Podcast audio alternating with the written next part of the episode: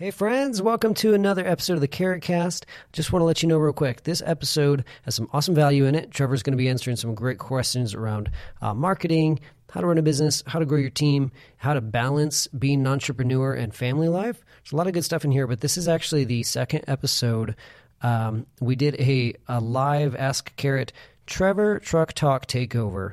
We were on our way to Portland, and I kind of hijacked the conversation, and we did a lot of fun questions on the spot. So this episode is great, but if you want to hear that full uh, conversation, you need to go back to your podcast app and find the first episode, part one. Uh, other than that, enjoy the conversation, and we'll see you later. Man, we could talk forever about this. Why did you choose to bring your business to downtown Roseburg? Because you're not from Roseburg. And so, for those of you that aren't in Roseburg, I mean, context Roseburg, 25,000 people in the city limits, I don't know, maybe 30 to 40 uh, surrounding areas included, but it's pretty rural, it's a small town. Why Roseburg? And both of us have lived in Portland before. Yeah. Um, I, I mean, I, I, I wish I could say that it was always this, this uh, mission-based thing, and always this, hey, I'm going to come in and help be a part of the community. That, that, wasn't it um, at the start. It became that, but the long story is, grew up in Klamath Falls, graduated college there. My wife and I got married after college, moved to Portland for her master's degree. That's where I gave myself that year to figure out entrepreneurship. Uh, we ended up moving uh, to Portland in 2006, down down to Roseburg at the end of 2008, and we didn't want to move to Roseburg. Um, I'm, you know, growing up, we uh, uh, about all I knew of Roseburg was the baseball field, the IHOP, and the Super 8 Motel because we'd come over there and play Roseburg for sports or play summer ball there and win state championships. We did do that one time in Roseburg. Um, and I, didn't, I, I honestly thought Roseburg was just like we called it Dirty Burg, man. Like we called uh, we called Roseburg Dirty Burg in Klamath Falls, and, and I know people in Roseburg call Klamath Falls way worse. It's just this rivalry. Dude, I said I'd never move to Roseburg. My wife is from here. I was like, I'm never moving to small town Roseburg. Yeah, that, and we we did we didn't want to either. So uh, my wife is in dermatology, and she want or she wanted to go into dermatology at the time. There were only two positions open in the whole state of Oregon, one in Bend, which is where we wanted to move, and one in Roseburg. And we were this close to not even taking the interview in Roseburg, but we said, you know what? Do that interview as practice. That'll kind of like loosen you up and give you practice for the interview in Bend. And so we, she did the interview, and I came down with her, and I tried to find like a coffee shop, and and all that I could find was the Megabyte computer repair shop. Oh man! And it, and it had like, and it said Internet Cafe because I googled it and that's all that came up. I didn't know my coffee existed or any of that stuff. It was before Starbucks, it was before all that. Um, so we were there, and then we went to Bend, and she didn't jive with the Bend doctor, and she jived with the practice here. And we said, "Cool, we'll give it a couple of years, get experience, then we're going to go move somewhere else." Yeah. And so, eight years we, later. Yeah, yeah. I mean, a, yeah, a decade, a decade later, uh, eleven years later. So, Jeez. we moved here at the end of 2008. We said we're going to give it a couple years. Um, and here's a mistake I made that I think a lot of people can resonate with is, is we didn't commit to anything um, as far as home goes. We bought a home, but we bought a house, but we didn't feel like we had a home. Uh, anytime we would go out of town or come back, we always felt this weird feeling driving into Roseburg and driving into Portland, driving into Klamath. It's like nowhere felt like home. Nowhere felt, oh my gosh, I'm so glad I'm home now. And so we were trying to figure out why, and we're going, is it that we don't like Roseburg, or like what is it? Is it that we don't? Nowhere felt like it was home, and so we drew the line down the middle of the paper, pros and cons. We did pros and cons of the cities we thought we might might want to live to. Corvallis, we were looking for houses in Corvallis, you know, Portland, Bend, Lake Oswego, Klamath Falls again, and Roseburg.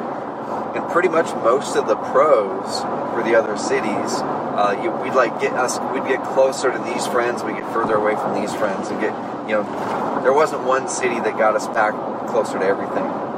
Um, but pretty much most of the pros were like more places to spend our money. It was more restaurants, it was Yeah. more more things, more shopping, more places to spend our money. And we said, are we guaranteed to be happier? Are we guaranteed to be happier? That was the question we asked. We didn't say, do we think we will be? Are we guaranteed to be happier if we move to Corvallis or move to Bend um, than we are now? And the answer was no. We're like, no, because we've still got to build community. We've still got to get to know people. Um, yeah, sh- shopping will be cool, but you can only go to so many restaurants and shop so many times. I mean, you can do community in a big city like that, but it's hard. Yeah, exactly. And, and that's what we were saying. We said, well, we're here. we don't dislike the area. We love the wineries. We love the river stuff. There's a lot of cool things happening um, in the area. Let's give it two more years. So two more years. And in that two years, that was in 2010 when we said that. That's when now this is where downtown comes in. I had no mission for downtown. I was looking for an office. We had our first baby in 2010, McKinley, our first daughter, and my office in my house in our house became her nursery. And me and Aaron Larson were sitting at our at my dining room table. He'd come in he'd come into the office in my house, and we'd work at the dining room table in my house uh, when he was working for me. And uh, at that point, I'm like, you know what? If we're gonna really give it a go and build community, I, I need to be around people. I don't just want to rent an office with just by myself. And so that's when I looked in the phone book when phone books were still a thing, and I googled things, and BBG Marketing was the only company that looked like they were a legit marketing company that knew what they were doing at the time. So I hit up Dick Baltus, got to know him, and this is where it happened. I said, Dick, this is when they, they had an office down at Century 21. They had an office upstairs there. And I just wanted to rent like this desk that they had there that was empty. And I said, hey, can I rent this? And he said, oh, you don't want to work here. But what, what you might want to do is my old my old building that I used to own, I think it's been vacant. I bet you could go down there and talk to him and work a good deal. And if you do, I'll move back in with you. And he goes, I, I could probably get another person or two to move in with us too. So that's how it happened. There, there was no purpose. There was no, oh my gosh, I'm going to go down and like change downtown. It was a, I needed an office. I wanted to be around people, um, not by myself. And Dick Baltus told me to go look at this building. I did. It was amazing. It was empty. It was big. I didn't know what I'd do with 8,000 square feet, but I had a vision for filling it with other people, entrepreneurs. Oh, yeah. And we did it. Eventually, purpose started to creep in there because then when I'm going downtown all the time, I'm like, I really like it downtown. Why are people giving it such a bad rap?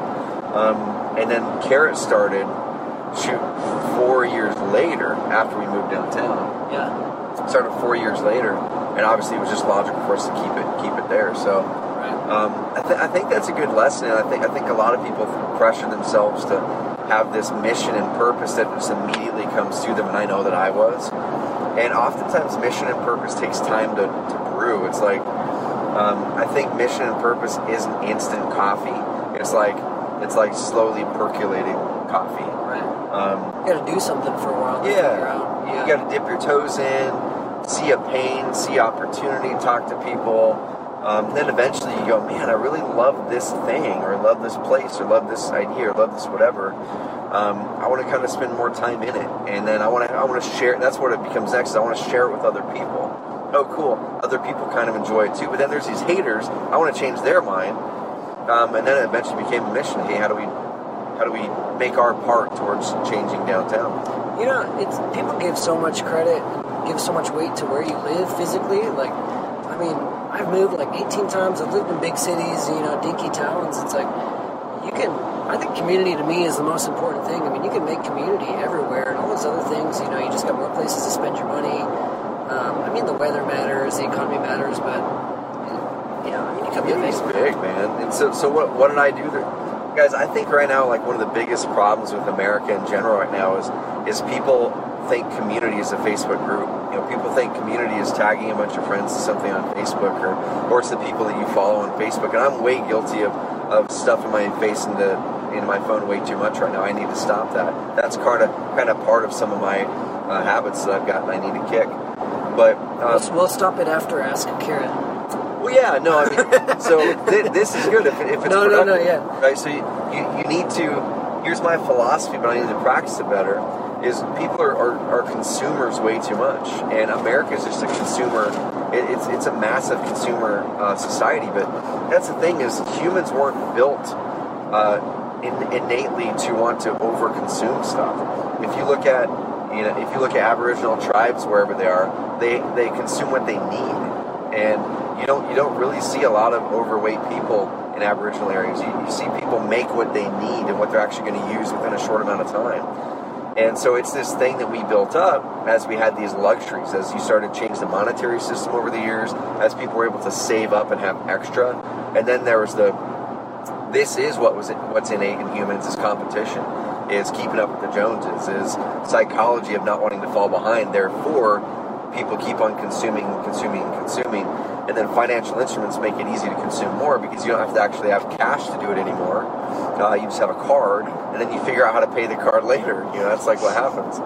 Um, and uh, man, people just consume way too much. So that's my mentality is I want to switch to like 95% creation on social media, creating stuff and putting it out there to hopefully inspire people or guide people in the right direction, and like 2% or 5% consumption. If I find myself sitting there flipping through, that's where I need to trigger and go, why am I doing this? And I catch myself doing that way too often. I need to be I need to be focusing on my wife. I need to be focusing on my kids. I need to I need to just pull back and have quiet, you know? So quit, quit everybody needs to quit consuming as much, except for ask carrots once a week in any video or Instagram post. Yeah, any carrot. Yeah, unfollow everybody. You heard Trevor just say pretty much unfollow everybody except for carrot on your Facebook. And and subscribe to the Carrot Cast. Yeah, subscribe to the Carrot Cast before you unfollow. so, right. so what was the question, man? I went off on something else. No, that's the perfect segue. That's okay. You answered the question. Well, the answer, the question was why Roseburg? Why choose to start a business in a rural town? So you know, it was by default, mission and oh, purpose yeah. evolved, and now you have your, your reason to stay there, which is to make a bigger impact on the community. It's potential for growth, to do something awesome. And we've got a cool announcement. It's, it'll probably it'll be oh, yeah. in June sometime because it's not like official official yet, but got a cool announcement. So that's the perfect segue. Kara asked, and she got a couple thumbs up on this she said, since you have two hours, well, not two hours now, but that's okay. how do you balance your family life? And I, I can't wait to answer this, but you go first. Uh, how do you balance your family life and entrepreneurial endeavors? You don't. yeah, I mean, no. yeah, no, I, I think I think that's the answer. You know, it's it's tough because I, we were talking at lunch that, um, guys, it's it's so easy to, to look at people that are that are online a lot, like that are that are an authority, right? I taught I taught a whole webinar yesterday on how to create authority, and part of it is you have to put a lot of content out. You have to do things like that, and it's really easy when when you see someone from the perspective of the outside of the things that society glorifies: income, success, you know, positivity. I think society does does reward positivity. It glorifies negativity, but it rewards positivity. Um, and what happens is we think that that's how their life is everywhere. So I, I will tell you that uh, I'm working on it. Like I, I don't I don't have a nail, that's for sure. I think sometimes I feel like I do, and sometimes I feel like I don't. And my wife will probably give you a different answer, honestly. Um, we like to think we know how busy people are, or we yeah. know what they do by their social media profiles or whatever. We don't know what everybody's day to day looks like. Yeah, and, and I think and, and there, there, are probably a lot of assumptions on, on what people think my work day looks like, and um, Brady literally shares an office with me. It's probably a lot less exciting than you guys would think, honestly. There's no, there's, there is a putting green in there, like you would see in a movie. Like, oh, there's a little putter in the CEO's office. There's no, there's yeah. no golfing going on. There's no putt putt. Well, I mean, and, and, that's part of that's part of something I want to work on, right? How do we how do we snap out and add more of that core value, which is fun? Like I think we have a lot of fun. We need to work on our putt putt game. Yeah, putt putt game. Get the ping pong thing out. Um, do bring back beer Thursdays or something like that, even if it's at five o'clock on Thursday for thirty minutes, like cool that there's something there. So, but to answer your question, Kara, is is this? Um, there's a few things that I've found that work better when I do them and when my wife and I do them, and when we don't, uh, we definitely hit some spots that that uh, there's some friction. Um, I know one thing is when I actually coordinate my schedule with her, like weeks in advance or at least a week of, there's a lot less friction with the balance. Um, usually, where I kind of run into problems, and she'll attest to this, and she'll like, if she's watching this, she'll be nodding her head, is is we might have talked about something weeks ago or months ago or even last week. Um, and in my mind, as soon as it's talked about, it's checked off, cool, the deed is done. But then if it doesn't get on a calendar, and then if we don't talk about it that Sunday, it's really easy for both of us to forget about the thing and then the thing pops up that morning. I go, hey, babe, I'm driving to Portland tonight. Like, literally, this is what happened. Hey, um, a reminder, I'll be home really late tonight. She goes, oh, that's tonight. Yeah, so we talked about it weeks ago, but it was on me for not making sure I was very intentional ahead of time, saying, hey, babe, here's what my schedule looks like this week. How can I serve you? And that's something I need to work on. So this isn't me teaching you how to do it right. This is me falling on my sword and saying I'm not doing it right a lot of the times. I know what I need to do, but sometimes I don't do it, and that's something I need to work on for the sake of for the sake of balance. and uh, ensure that my family and wife always know that they're first. And, and balance is a verb. I mean, balance. I think it's really dangerous to think that you can achieve balance. Yeah, it's not an endpoint. No, it's not. It's a balance is a maintenance thing. You have to constantly fight for balance. I mean, yeah, it takes a lot of time and energy, and if your business is important enough, Yeah. Yeah, There, there are a few things though. Here, here's a few other things that do help with do, that do help with balance. Um, and same thing. I do some of these really well. Sometimes they kind of fall off the wagon, and you feel the effects of it, and then you got to redo it. But um, the first one is planning ahead with your spouse, making sure that you're on the same page. And when when I am conscious of making sure to plan things that are important to her first, then it's a lot easier for me than have an ask to say, hey, well, I've got this thing. Uh, will that work? So uh, that's where I need to do that a lot better. That's something we we're, I'd like to work on the next week or two uh, with with my wife on that. Um, next is is is with work. You have to make sure that uh, work isn't like a chore. I think so many people go to work and it's a chore for them. Um, I was flying out to Toronto uh, a couple weeks ago, and where was I, man? I think I was at the airport, and it was a, a TSA person, or what? I think it was a TSA person, um, possibly. And uh, it was early in the morning, like six in the morning on a on a, on a Monday or something like that. And he said, "Hey, you going for pleasure or something like that?" Said, "No, I'm, I'm, I'm going to work. Going for work." He goes, "Oh, sorry about that." And, and I told him, I said, "No, man, like it's a good thing. I love my work." And he was kind of like flabbergasted by it. So that's something, guys, that that to have balance with your work, you've got to love it. Like it, it's something that, for better or for worse, you're probably going to be thinking about it a lot, right? You should be thinking about your work a lot. Um, it shouldn't overtake your thinking when you're supposed to be being present with your family, but you should be thinking about your work a lot because, and that goes against a lot of people's mindsets. Because if you're excited about your work and you enjoy doing it, you should be doing things that you enjoy. And so many people just don't like their work. It's a chore. It's something that they they they go, I got to go to work. It should be I get to go to work. No, I've got to go to work. Um, your kids should look at you and and be interested in your work, not look at work as this as this negative thing that they've got to do when they grow up. I think your kids should be excited that they get to work when they grow up. You just have to guide them in a way that that they know they can do something that they're really really love and they're passionate about. And every single person on, the, on this on this thing, every single person here, um, I've been through times when I don't like my work. Um, in, in the past, I've had businesses I grew to resent, and I didn't want to go to work. Uh, even at Carrot, when you're kind of in like a mental mind funk, or I get some, I get some crust built up, and I need to make some decisions that I put off. Um, sometimes you're like, "Ah, I just don't want to do it, you know. But you snap out of it, and you're like, okay, yeah, this is why I'm doing this. I really, really do love this. I just, I just needed to optimize that part of my decision making, or my schedule, or my my to do list, or my delegation better next time. But I'd really encourage everybody if you're if you're showing up, if you if you say I've got to go to work, right, or if you say that consistently anyway, or if your kids feel that work because the way that you're portraying it is a bad thing, it's a negative thing. Oh, I don't want to go to work. If your kids are asking you interestedly about the work, um, McKinley this morning, man, uh, my three kids were in the office while while Carly was working out, um, and and McKinley, some an announcement that we can't announce right now. So she started to, to talk about it and goes, Well, I want to start a, a business that does this in that spot. And um, and she wants to like start a spa and she's eight years old. She goes, she goes, Can I run the spa? and don't get any ideas, guys, I'm not starting a spa. But she goes, Can I run the spa? And can I design it? And I go, Yeah, you could, for sure. And I said, But if you're gonna own it, she said, I want to own it. She said, I said, if you're gonna own it, like that means owning it. That doesn't mean I'm owning it. It means you're owning it, which means you've gotta you've got to be responsible for everything. She goes, even the people? I go, yeah, especially the people. And the cool thing about it is she was smiling the whole time. Like she was excited to dream up this idea of potentially working and doing something, creating a business. I could see her being an entrepreneur. I could see Colton owning a farm. I could see Sydney. We'll see what she does. I don't know. She's gonna do something cool. But, Yeah. yeah. That's awesome, man. Kara, I think the biggest thing that helps me with balance, kind of bouncing off of that, is um, clear communication when it comes to the why and what you're working on. So, uh, like for me, for example, I think the times when I've had the most struggle, we've had the most struggle in our marriage when I'm trying to balance and I've got too much on my plate, is when I'm not telling her what's going on. There's no open communication about what you're doing. The other person knows you're busy, but what are you what are you busy on?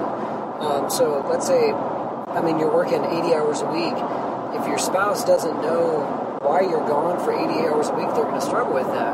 It's amazing um, how much you can change the perspective and, and how much it'll mean to them to just explain to them, taking a couple minutes to explain, this is what I'm working on, this is why it's important, and this is how long it's going to take me. Because when you're busy, when you're gone, when your plate's too full, you don't have any balance, you know, there's no end in sight for the other person. There's no end in sight for your family. It's like, oh, okay, dad's always gone, husband's always gone. Like, when's he gonna come back? So they need to know what your agenda is and what's your what is your end game and when you're gonna be back. And sometimes it's hard to communicate, but even if it's like, hey, I'm gonna check in in a couple hours, or on a on a bigger project, like, hey, I think this is gonna take me two weeks.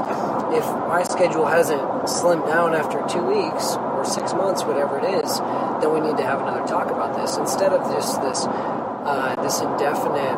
I'm just always busy, and that's just the way it is. I mean, Right. like if you're so if you're asking that question a year, five years from now, how do you balance and maintain all that? I mean, you'll always have to fight for balance. But if you're really struggling it, with it for that long, like something's got to change. Yes, it's like like Brady said, the communication part, which I need to get way better at. Um, it's it's the balance, like like you said, using that word. Visualize that. Like if you had a board and a tennis ball below the board, and you're trying to balance it, the board's going to go all the way both directions, hit the bottom, but you're you're trying to go towards center as much as possible. Um, which means you've got to dive fully into work and, and, and do it and really go all in on it. And then you dive fully into family and you have to figure out the cadence that's the right cadence for you. Um, and also, one thing I think a lot of entrepreneurs don't do well, which just the past three or four years I've done better, is you got to get help. Um, uh, so many entrepreneurs that have the worst work-life balance that I know think that they're that they're saving expense and they're trying to save expense by not hiring people. And um, I think everybody, Jen's on here, my uh, my executive assistant, Jen's on here. Oh, she said Jen's awesome. By the way, when we're talking about teams, which team is your favorite? Jen's probably the favorite team. Yeah, there we go. Team Jen, that's right.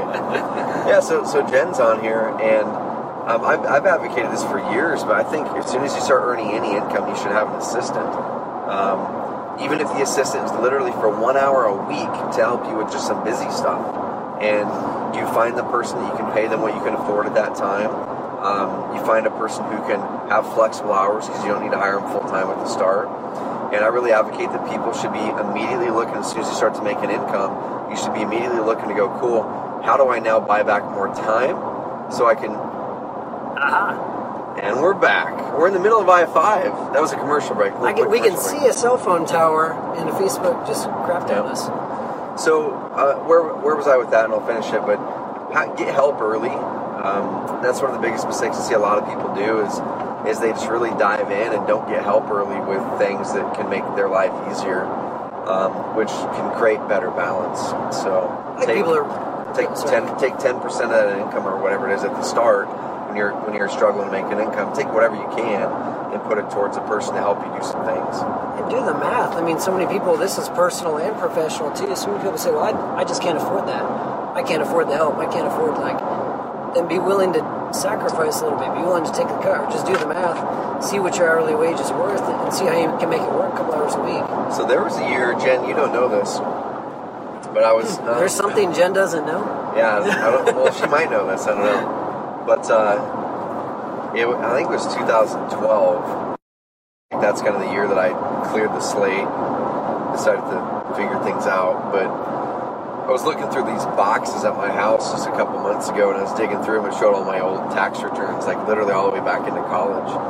And uh, I didn't realize it, but it was I think it was 2012 was one of those years that my my net my net taxable income was in the twenty thousand dollars. Like it was like twenty seven thousand dollars in 2010. So um, I still had a full time, or I don't know if you were full time at that point, Jen, but you were.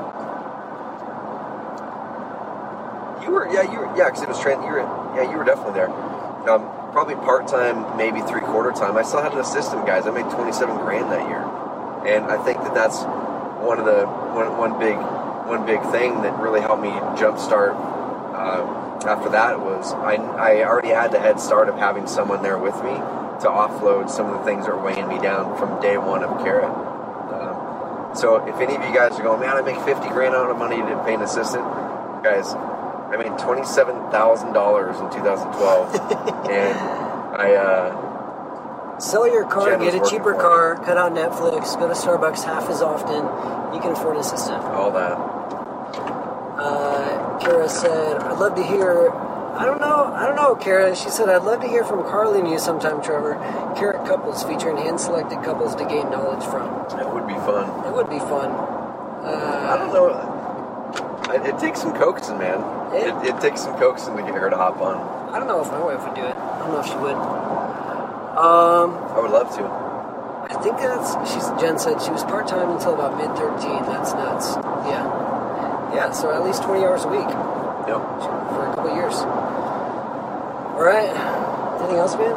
Sweet. Let's get Nope. us carrot. It was good. Man, we saw Lambos and Maserati. Was there? Yeah, need to get an orange one, dude. they're, they're probably headed to Roseburg. Probably are. yeah, I got the uh, orange, orange. So Dan Martell, my coach, a couple days ago, he posted a, a video today, uh, tagged a couple of us to it. He got a, an orange McLaren, and he's like, I'm not. No, a, he's like, I'm not a car guy, and he, he was always the guy that was anti all that stuff. Yeah. And then it was kind of cool because at the at um, you know in Toronto, he was being really transparent with us. He goes, "Man, I've been really diving into this stuff and and looking at polarity and." I'm not going to go off on this tangent, but I'll give a little drop here. It's kind of cool. He said, "What happens is oftentimes we we get locked into an opinion so much that we think it's true and it might not be true, and it actually impacts our happiness. Impacts we judge people." And he said that he was always kind of the guy who subconsciously would judge the person who had the Lambo or whatever, you know. And he's like, "Man, you know, he didn't say this, but this is what I sometimes think too. Is is man, I've got way more money than that person, and I drive a you know 2014 pickup, and they're driving around a or whatever, you know, a three hundred thousand dollar car, and I'm just thinking, man, that person's wasting money. That's so dumb. Da da da. da. And Dan was in that mindset too, and he said, you know what? He goes, I think I think what you have to really do to to really chase full fulfillment and happiness is you've got to try out. Uh, the opposite side of some of these beliefs that you that are kind of making you judge people. He said one big belief he had was around around people buying fancy stuff like that. And, and he also had a, had a belief that people would judge him and think he's like, you know, just a douche or whatever. Oh, yeah. And so he, he hit up his assistant and some other people and said, hey, I'm thinking about buying a, a McLaren. What do you think? And they were like really pumped about it. He was, Huh. okay, that's interesting. That's cool. That's interesting. And he said, cool, I'm just going to buy a McLaren. And he, he was, he was originally, he's cool, like, I'm just gonna buy a McLaren. yeah, and, and he's uh, he, said I'm not a car guy and all that stuff, and he was originally going to get like a, a gray McLaren Yeah. to kind of blend in. And he goes, no, screw it. He goes, if I'm going to go, if I'm going to go into this, I've got to like put full feet in. He goes, I'm going to get the brightest one I can find. I, he lives in a town of 100,000 people in Canada. You get orange. It's orange. You got that orange It's orange, man. And so it's, it's just a good lesson in it. And and uh, he's pumped about it. He, he splurged on something he never would have. He he now has the stigma in his mind erased, and he doesn't care what anyone thinks about it because it's like it's their problem, not his. And he gets to enjoy this amazing machine Yeah. um, and it's cool. So it definitely challenged me. If my wife's watching, I've, I've talked for years about getting a fancy car, but um, maybe in a couple of years I'll get something. We got to get our our third garage over there cleared out, and then we also have to get like pave our driveway because I don't want to have whatever like Yeah. a, a, a McLaren or a. I wouldn't get something like that. I'd get like a You might be scraping. I'd get a yeah, I'd get a '60, early '60s, late '50s Corvette, like a really good, just cherry amazing one. oh yeah. Um, I'd get something like that. It'd be a lot less money in maintenance too. It'd go up in value. Steven says overpriced vehicles, my friend. Depends on what you value. That's the If you thing. love McLarens, it's not overpriced. It might be a bargain, depending on how much joy you get out of it.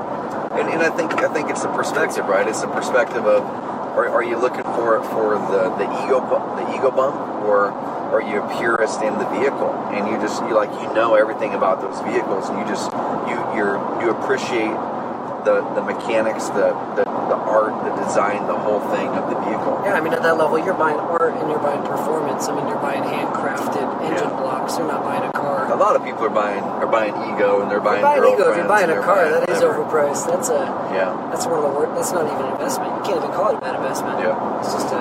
Anyways. Well, shoot. Now I got to end on a positive I'll note. stick with my 2012 pickup for a while though. Yeah. Oh man. All right. Well, we're gonna bounce. Thanks for hopping on, everybody.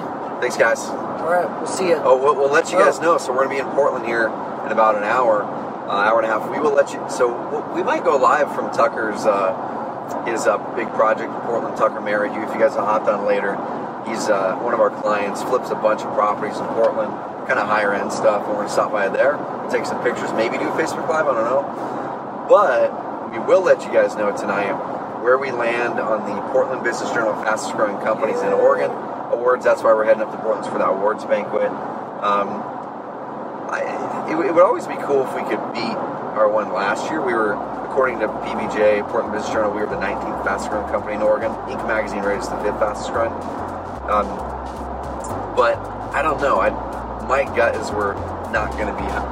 Uh, my gut's we're not going to be lower than 19. I think we're probably going to be like the 20, 30, 40 range.